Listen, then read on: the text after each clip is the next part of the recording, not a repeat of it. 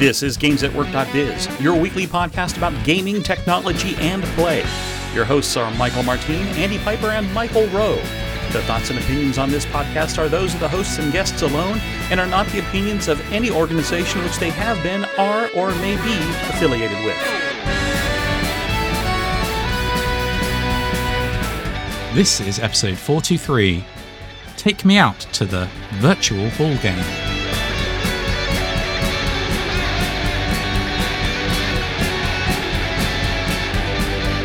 Everybody, and welcome again to GamesAtWork.biz, your weekly technology podcast. My name is Andy Piper, and I am back after a week out, and I am joined, as always, by my good friends.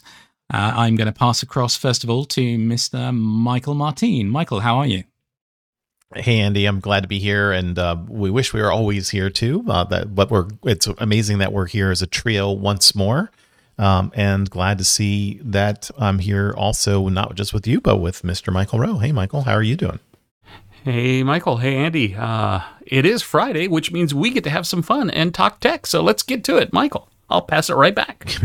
well, Andy, we missed you last week because you you, were away, yeah, as we should, and Always. and and, and we, we we did note as such uh, that you were doing some interesting things. But now that you're back, uh, there's a little report out, I think, on your experiences in Liverpool. Well, there's no report yet. I do need to write something up. I'm slowly getting back into the habit, haha, of blogging, uh, writing things. And so it is on my to do list and possibly this weekend. If I do get it done this weekend, then we will include it in the show notes. Otherwise, then you can go to these other sites that we're going to link to. Um, so, or they could just listen to you right now and you'll give us a verbal report out. Yeah, So what happened? but it won't include the pictures, it won't include all of the other fun things and links and stuff. So last weekend, uh, it was the Liverpool Make Fest, and as a result, we decided to take a long weekend, basically up and go up to Liverpool um, for the long weekend through Friday through Monday. It also turned out to be uh, the Liverpool Waterside uh, confer- uh, conferences, uh, concerts, and we were staying right by the waterfront. So um, on the Friday, Saturday, and Sunday night, there were huge rock concerts, pop, concerts, right uh, outside of our hotel window, uh, which was fine, but a bit noisy until uh, things. And I'm old now, so you know. You, you told those kids to get off your lawn. Yeah, exactly. Anywho, Liverpool Make Fest is run actually run by a friend of mine and uh, some other folks that I know from the industry have been uh, that were there and helping out and on the crew. And it was held at Liverpool Central Library. They they have a small sort of regional set of make fests. Uh, so I think there'd been one in the Wirral the previous month. And anyway, the Liverpool Central Library itself is a fantastic library and space. It's a really beautiful space. One of our friends, who's a a librarian or an information scientist, mentioned to us that it was one of the best reference libraries in Europe, and uh, certainly it's got some really great spaces. Uh, it's got this really large central atrium that goes up through, I think, four or five stories, um, with a with a glass dome on the top and a, and a kind of a roof deck. So uh, there was one maker there, Concrete Dog, who I know, uh, who was launching hot air balloons up through the central atrium, which was really really cool. I made a little video of that, and I've put that up on uh, my videos site. There were a ton of people I knew from uh, following them online or that I'd met before, and there were some people that I didn't know, which was also particularly exciting. One or two of the things I'll call out: um, electric flapjack guitars. Um, this is a gentleman from I think Cambridgeshire who is 3D printing guitars in these really incredible uh, designs. So he's got one that's kind of uh, almost like a lattice body electric guitar, uh, really beautiful. Mm-hmm. Um, there were um, lots of other folks there. The RC 2014 retro homebrew uh, kits were there.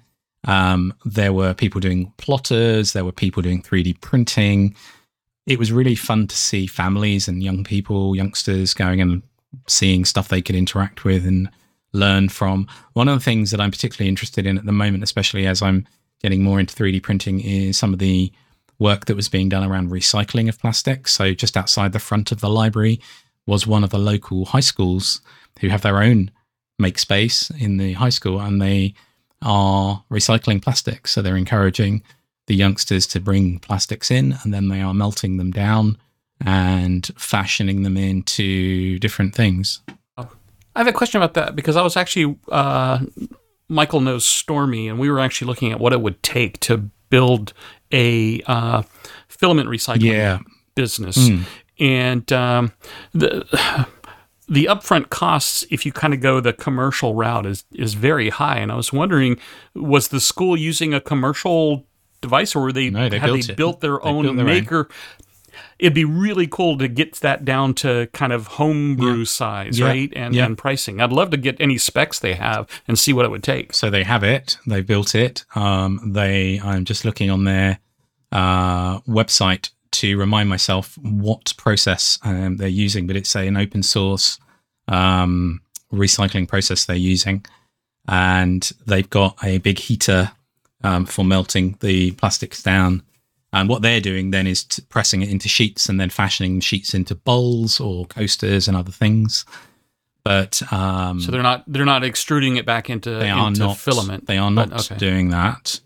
Um, but I will get back to you on exactly the name of the um, Cool. the process they're using because it does look really interesting. It is expensive still. So they, um, you know, it was an investment that the school made, and it's been paid off in the sense that they can teach their kids about sustainability and things like that. Um, one of the other things we were really grateful for was after the show, um, because we knew um, some of the organisers, we were able to go over to the Liverpool Makerspace, which is called Does Liverpool, which is a co-working space and makerspace. Uh, it's been there for over uh, 12 years and um, some folks I know happen to have started that. So we got a full behind the scenes, if you like, tour of all of the really cool stuff. I mean, they have all the toys. They have the very large format laser cutters, and they have, uh, you know, um, an array of different sorts of uh, 3D printers. They had an old, uh, a couple of old IBM uh, pieces of technology that they were in the process of restoring from sort of mechanical uh, computers from the from the 1950s and 60s. Um, they're, they're really, really, really cool stuff. So, um, possibly might look at putting having my own booth there or our own booth there in the future. Don't know yet. Um, it's uh, obviously uh, need to get up there and uh, and have something to show off. But really, really cool, fun. That was just this just the one day that we we we spent doing that. The rest of the time we were just on vacation. But um, yeah, lots of blinky things, uh, lots of lit up things, and it was it was really fun. Oh, that's fabulous! I'm I'm so glad that you had that opportunity, Andy. And, and of course, your your network is is extraordinarily wide, so it must have been a lot of fun to meet, meet people in real life, so to speak, uh, that you've been following and checking out and seeing what they've been doing for a while, and then see the tangible results of their work too. That's so cool. Um, so so jumping into the links, and we've got a doozy of a show for uh, our listening audience here today. Uh, the first one we've got is a Mashable article that's dealing with Major League Baseball. So that's the the American baseball organization here, uh, doing a virtual stadium.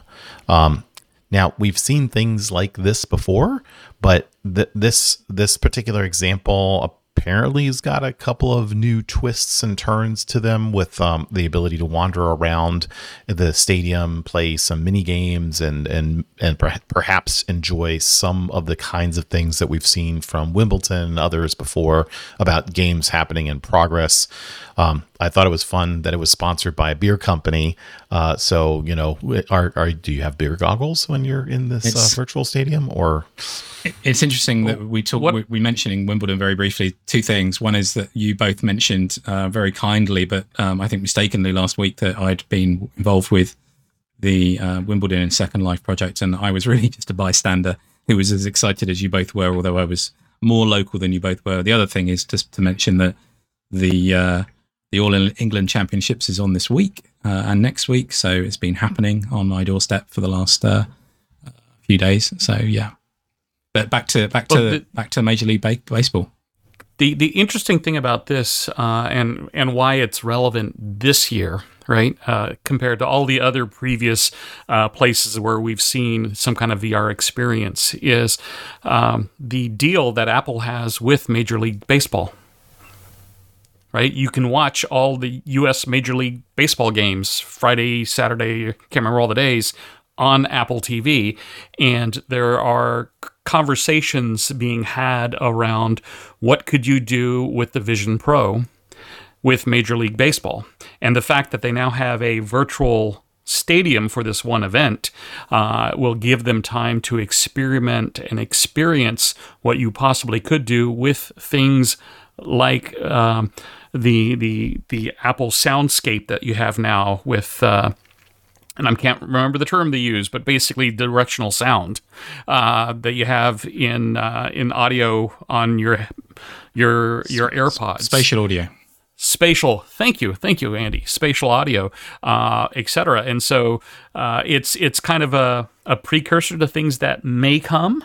Uh, you have the same idea of um, with uh, with the vision pro announcement they didn't really talk about sports as one of the use cases but you know it's got to be coming. You've got uh, mlb you've got major league soccer in the us on apple tv um, there this is exciting as a precursor of what they might be able to do once you spend thirty five hundred dollars to strap it to so just for full clarity here, um, the article says something like the Vision Pro. Is is this an Apple partnership with Major League Baseball to create this virtual stadium and this experience, or are you just kind of extrapolating? right right now the experience is on a website just like you know back in the day and currently with second life right it's an app or a website the the idea being and and I was listening to a couple of the the the Apple rumor sites talking about this that this could be a precursor Okay, yeah, I, I, mean, I didn't I didn't do. see any Apple. and the fact that you can move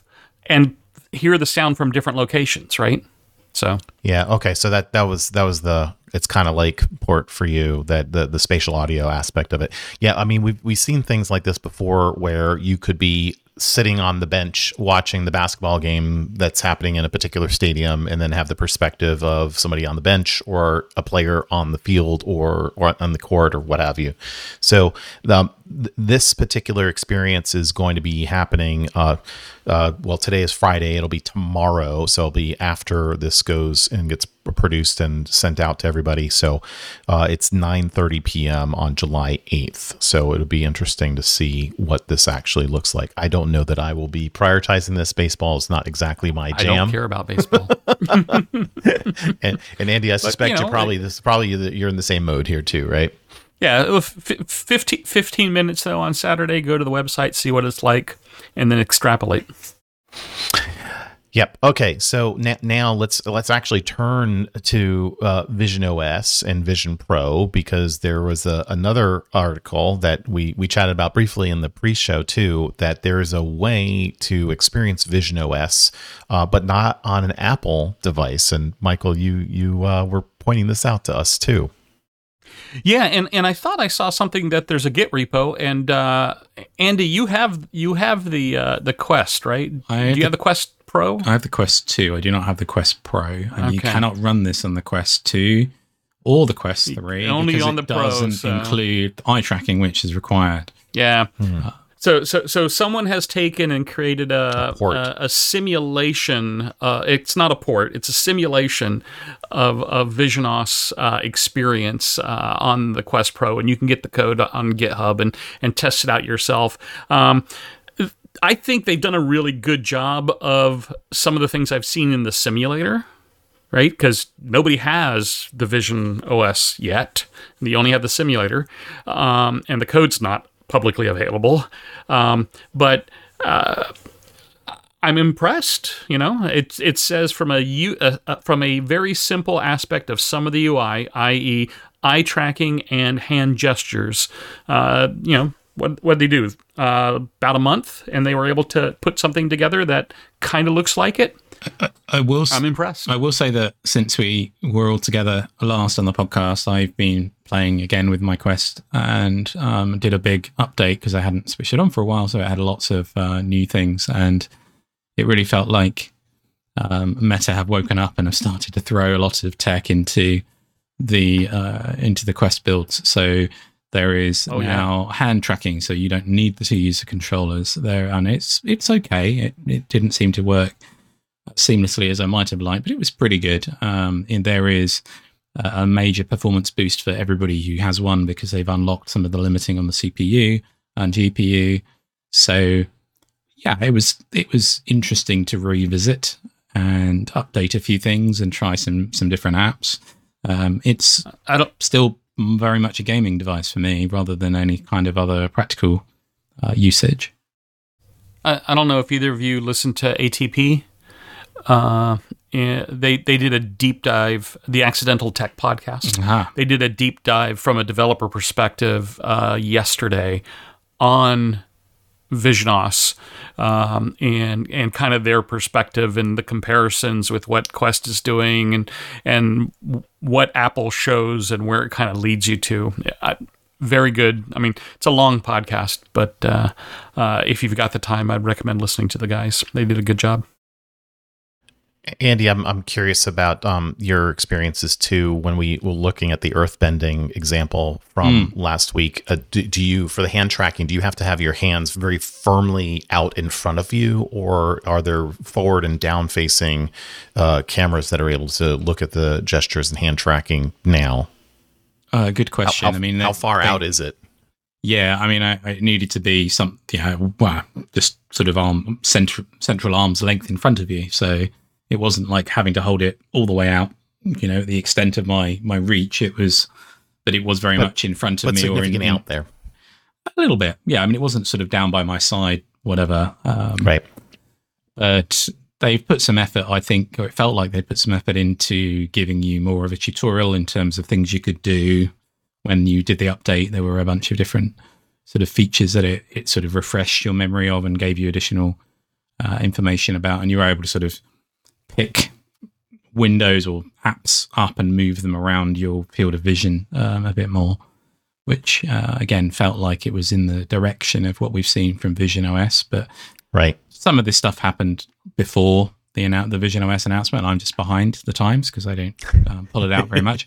I was also a bit disappointed because I noticed that one of I've got the uh, the fancier uh, uh headband with the little adjustable um, wheel on the back and uh, discovered that it's kind of a hard plastic sides. And I found that one of those has become cracked, which I was a bit annoyed about. Obviously, oh, no. I, I've presumably done that at some point myself, but rather than it just spontaneously breaking. But um, you, your, your, head was so hard that when you tightened it, it yeah. snapped. No, it's, it's it sounds like a 3D printing opportunity to me, Andy. Yeah. I mean, pretty much anything you get now, or I get now, I immediately go on to scan the, it in. Go go on to the uh, websites to look for what 3D add-on, uh, 3D printable add-ons I can make for them. So yeah, ah, that's super cool. You, you you are you are so into the world of 3D printing now. You have you've gone all the way into the rabbit hole. I, I, I wrote a blog post this week on my personal blog, which turned out to have been the first time for nearly a year that I'd written anything on there and it was about running a 3D print catalog um, using some self-hosting software that a friend of mine has written. And I, get, I got a notification from one of the blog directories uh, saying that I'd, I'd, posted this for the first time in in nearly a year, and I ended up featured on their homepage as a as a blog that had come back to life. So yeah, I need to. Um, but I've definitely fallen down a rabbit hole, and I keep kept thinking to myself, I can't write about this thing because I haven't written about the fact that I've got into 3D printing yet as such. So I felt felt like there needed to be some kind of sequential series of blog no, posts, and I just jump thought, right in. Yeah, I should just start writing. Just do so. it. Yeah, it, easing into the frigid pool is sometimes not the way to go. You know, mm. sometimes jumping is the, the right first. the right pattern. Um, make, make sure you're underwater and it blows all the air out of your lungs. So, so our next our next story is uh, probably why I had porting on the brain. So, thank you, Michael, for the correction. The, this is a nine to five article also about Apple having a game porting tool for Mac OS. And Michael, you shared with us some uh, personal experiences and use cases of this, didn't you?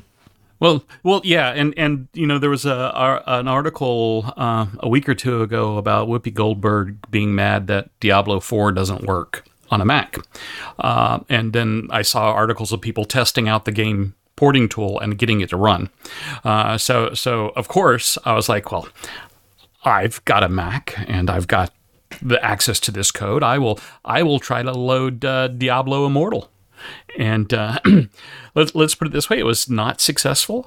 it, and, and, what Apple has done is they've taken Wine, uh, which is the, uh, the the Windows emulator uh, that from Linux, typically, right? It it yeah, it's on a lot of different platforms, but um, it's been on the Mac for gosh over a decade, easy. Um, and they've added extensions to do conversions to Metal, which is their low-level graphics framework. Uh, to really increase the performance of things.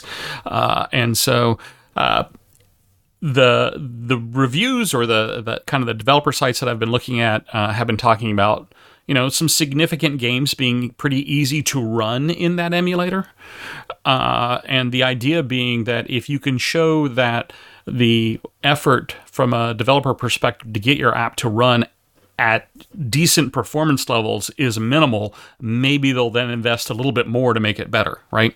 And actually make a Mac version of some of the games. So this uh, is and uh, this is very similar technology uh, to what the Steam Deck relies on, right? So the Steam Deck is a Linux device, um, and they've spent a lot of time building their own version of Wine uh, called Proton, which um, enables you to run really the majority of current Windows games um, at perfectly good performance now on, on a full Linux stack. Um, and as Michael says, this is really just taking that same concept and making it more um, Apple Silicon and metal tuned. Although obviously it's still not very far down that road, but it's it's sounding like it's promising. Uh, it's interesting that emulation has become not emulation translation has become the way to do this uh, rather than to have companies necessarily make their games natively on the each of the platforms. Well, just think about it. You know, the the other big thing that uh, Apple did not talk about for for the Vision Pro is gaming. And and you've just said your Quest headset is a gaming headset. Well, that's what I use it for. It. What's well, what well, most saying. people and what for. and what and it comes out of the box with is a lot of games. You know, the yeah. the the, the, yeah. the, new subscription service that I think you both spoke about last week is, is about they'll games. throw in the games each time, right? So. Yeah, and so so if if Apple did not talk about that yet, really in any meaningful way, other than saying if you have a, a controller, you can play your Apple Arcade games, right?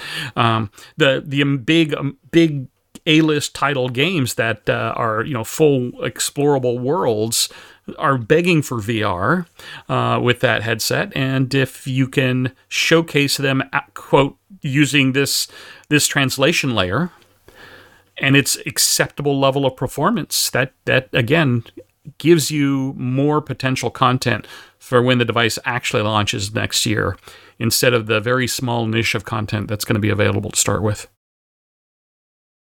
That's a, that's a that's a really good point, Michael. Um, and and does take advantage of like you said of the translation nature because why why re-engineer if you don't need to?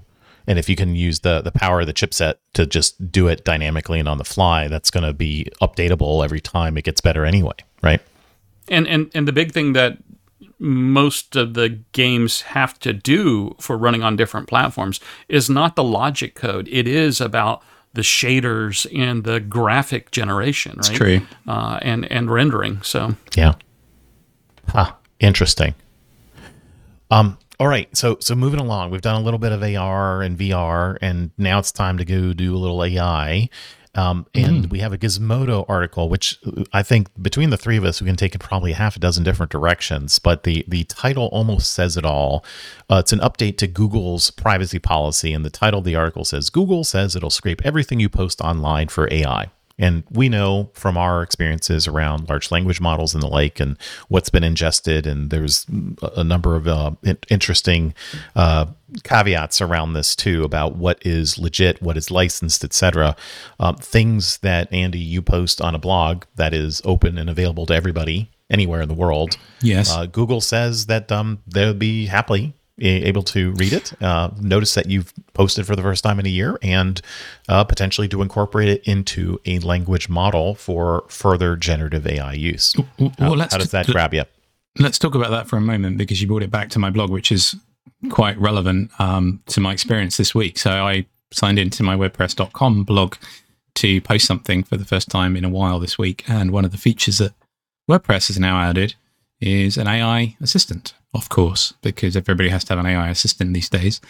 And so you can do some things that we're familiar with by now from services like ChatGPT. You can select your chunk of text that you've you've written or started to write and ask it to rewrite this in a particular tone of voice or, or whatever.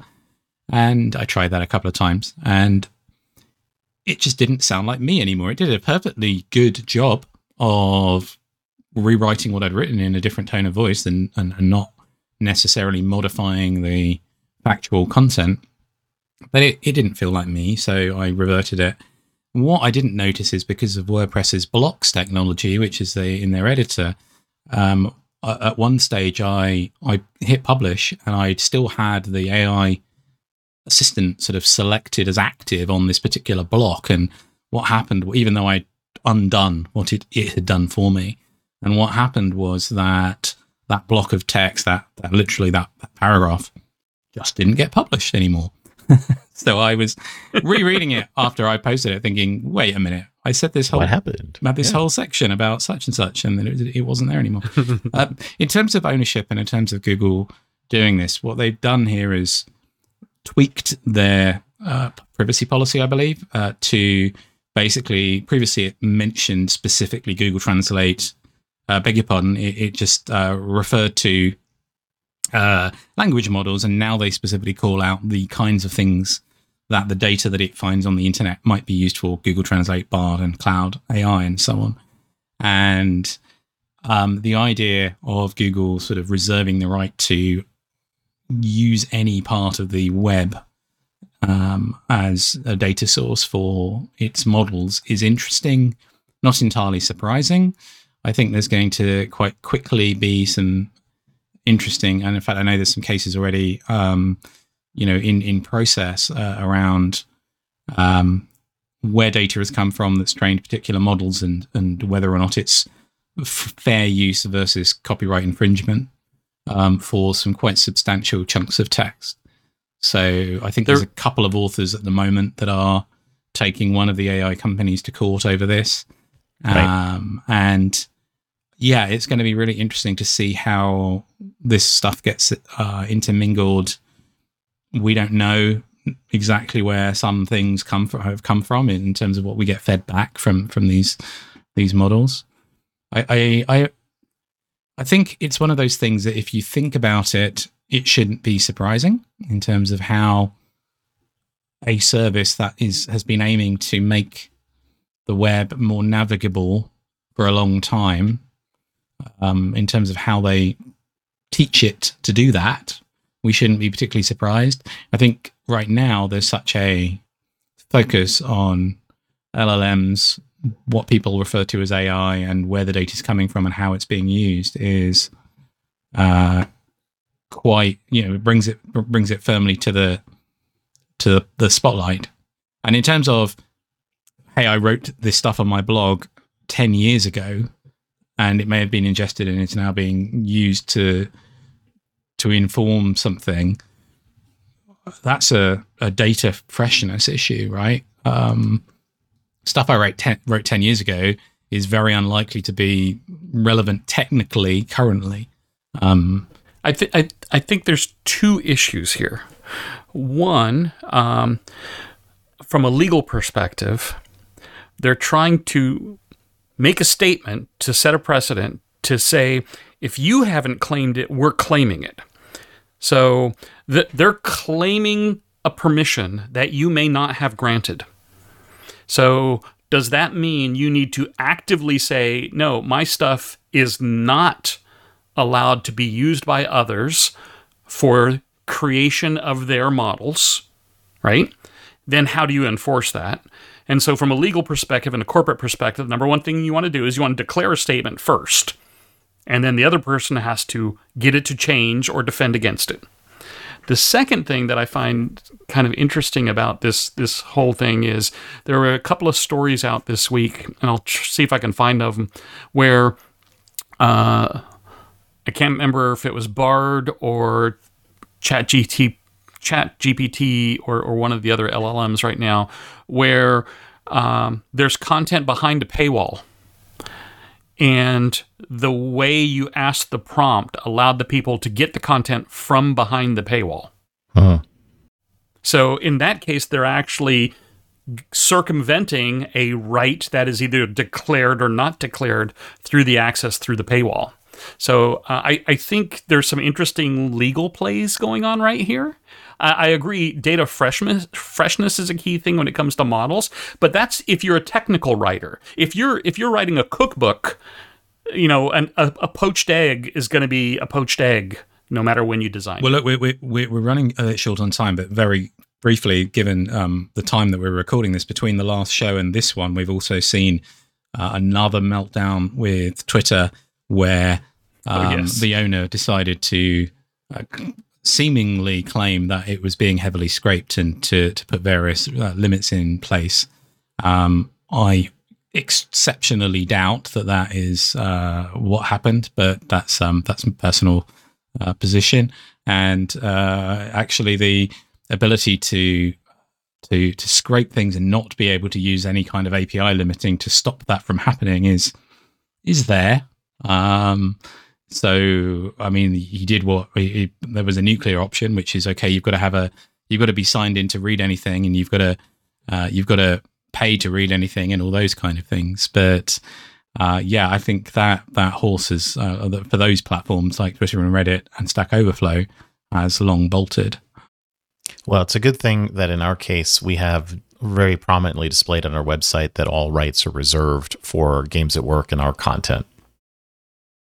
Exactly, because we wouldn't want which people I'm to sure they could miss that in their scraping. we wouldn't want people to rely on links that we posted 15 years ago. But uh, Yeah. yeah, um, certainly if you need legal advice on this, then Michael Rowe is available uh, and he can give you none. So That's right. I am I, I am completely certified and authorized to give you none. Well, as Andy you said, um, uh, we're we're running short on time, and and while uh, there's lots I'd like to weigh in on the last conversation, I do want to make sure we have enough time for one one more thing that um, I had the good fortune to participate in yesterday, uh, and this was. Um, MIT uh, periodically does talks, and I received an invitation to join in a talk by uh, a Dr. Cynthia uh, Breazeal, who pr- gave a talk about artificial intelligence and human computing and interaction types of activities and the relationship between all of them the the emotional and the social components in addition to the harder technical stuff that we've been dealing with well, in many other cases for for quite a while. And the intriguing thing about her is we've actually talked about her company on a couple of occasions on this very podcast over the years. She was one of the lead technical folks involved in the Jibo robot. So Jibo, for those of you who may not remember it right offhand, you'll, you will when you take a look at the picture. Uh, it's this robot that has a couple of different articulation points.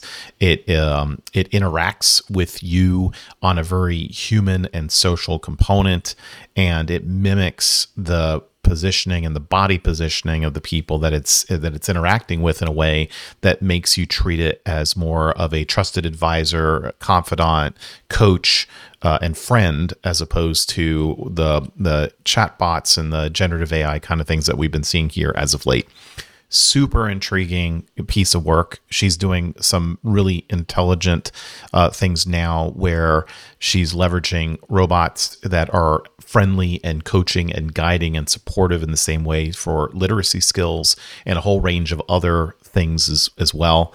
Um, I I had one video that if I can find it online, I, I will definitely want to show it because her experiences with Jibo, which that service has now been discontinued. We talked about that a couple of years ago, that she has acquired a whole range of those robots to be able to do larger scale work with them. And there was a video that they showed where she walked in the room and said, Hey, Jibo. And there's about 20 of the robots that moved and went and looked at her in her direction. It's like, Hi, hi. Uh, and, and being able to, to then interact with her too. So cool stuff. Uh, and to me, intriguing to where the research is going from a social and emotional layer that takes the sort of things that we've been talking about from an AI perspective in a whole different direction just as valuable and just as important because trust and AI have to go together. And if people don't trust the AI, they're not going to leverage it and use it. All I can say is good news, everybody. and why would that be, Michael? Well, the show's over. no, check out the website and you'll find out why. Yep. We'll continue to post the links, and uh, we'd love to have yours coming in here too. And we'll continue to have those showcased in and on our website in the show notes. So thanks everybody for listening in for another week's effort of games at gamesatwork.biz, and do uh, join us again in the next week. We'll be back again soon. See ya. Next week. You've been listening to GamesAtWork.biz, the podcast about gaming technology and play. We are part of the Blubrry Podcasting Network, and would like to thank the band Random Encounters for their song Big Blue. You can follow us on Twitter at GamesAtWork underscore biz or at our website at GamesAtWork.biz.